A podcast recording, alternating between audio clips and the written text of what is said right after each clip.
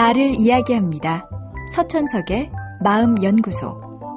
저 역시 학창시절 그리 씩씩한 학생은 아니었습니다. 음악 실기 시험을 보기 전에는 심장이 어찌나 세게 뛰는지 스테레오로 소리가 들릴 정도였습니다. 사람마다 차이가 있지만 시합이나 발표를 앞두면 대부분의 사람들은 긴장하고 떨게 되죠. 그런데 유난히 더 많이 떠는 분들이 있습니다. 이분들은 걱정과 두려움이 지나쳐서 자기 능력을 발휘하지 못하곤 합니다. 두려움을 많이 느끼는 분들에게 저는 두려움을 이기려 하지 말라고 조언합니다. 왜냐하면 두려움을 완전히 없애는 방법은 없기 때문입니다. 인간은 기본적으로 불확실성 속에서 살아갑니다. 준비를 해도 예상치 못한 일이 벌어지고 미처 준비를 하지 못한 상황에서 어려움에 부딪히기도 합니다. 그것은 우리의 숙명입니다. 불가피한 숙명은 있는 그대로 받아들이고 내가 해결할 수 있는 일에 집중하는 편이 좋습니다. 예를 들어 우리는 누구나 질병에 걸릴 수 있습니다. 식이 조절을 하고 운동을 꾸준히 한다고 해도 다 막을 수는 없습니다.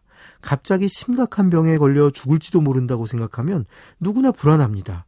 하지만 그렇게 불안해한다고 해결될 일은 하나도 없습니다. 차라리 평소에 꾸준히 운동을 해서 병에 걸려도 버틸 수 있는 힘을 키우자고 마음먹거나 언제 아플지 모르니 건강할 때 행복하게 살자고 결심하는 편이 낫습니다. 절대 병에 걸리면 안 된다는 생각에 불안해하며 건강 정보를 뒤지고 몸에 해로운 것이라면 조금도 접하지 않으려 해봐야 걱정으로 인생을 채우며 죽음을 향해 조금씩 나아가고 있을 뿐입니다. 물론 두려움을 받아들이고 걱정을 버리는 것도 저절로 되는 건 아닙니다. 꾸준한 연습이 필요합니다. 무엇보다 두려운 상황에 노출되는 걸 피하지 마십시오. 만약 직접 노출하기가 겁이 난다면 두려운 장면을 상상해 보는 것도 도움이 됩니다. 그리고 두려운 순간에 놓인 자신을 가만히 들여다보십시오. 미래를 걱정하고 어떻게 할지 안절부절하는 자신을 지켜보십시오. 가만히 오래 지켜보면 처음의 불안은 조금씩 가라앉을 것입니다. 그리고는 지금 내가 할 수 있는 일에 최대한 집중하십시오. 미래의 걱정이 아닌 현재 내가 할 수 있는 일에 집중하는 것입니다. 걱정이 아무리 크더라도 그것이 지금 내가 할 수 있는 최선이니까요.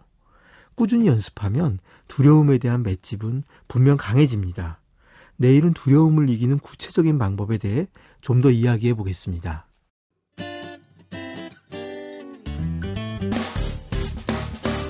기쁠 때면 내게 행복을 주는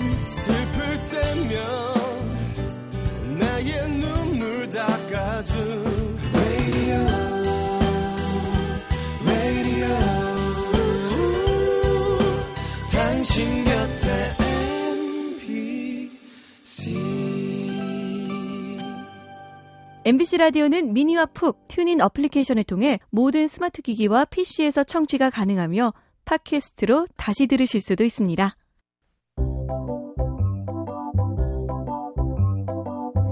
서천석의 마음연구소. 지금까지 정신건강의학과 전문의 서천석이었습니다.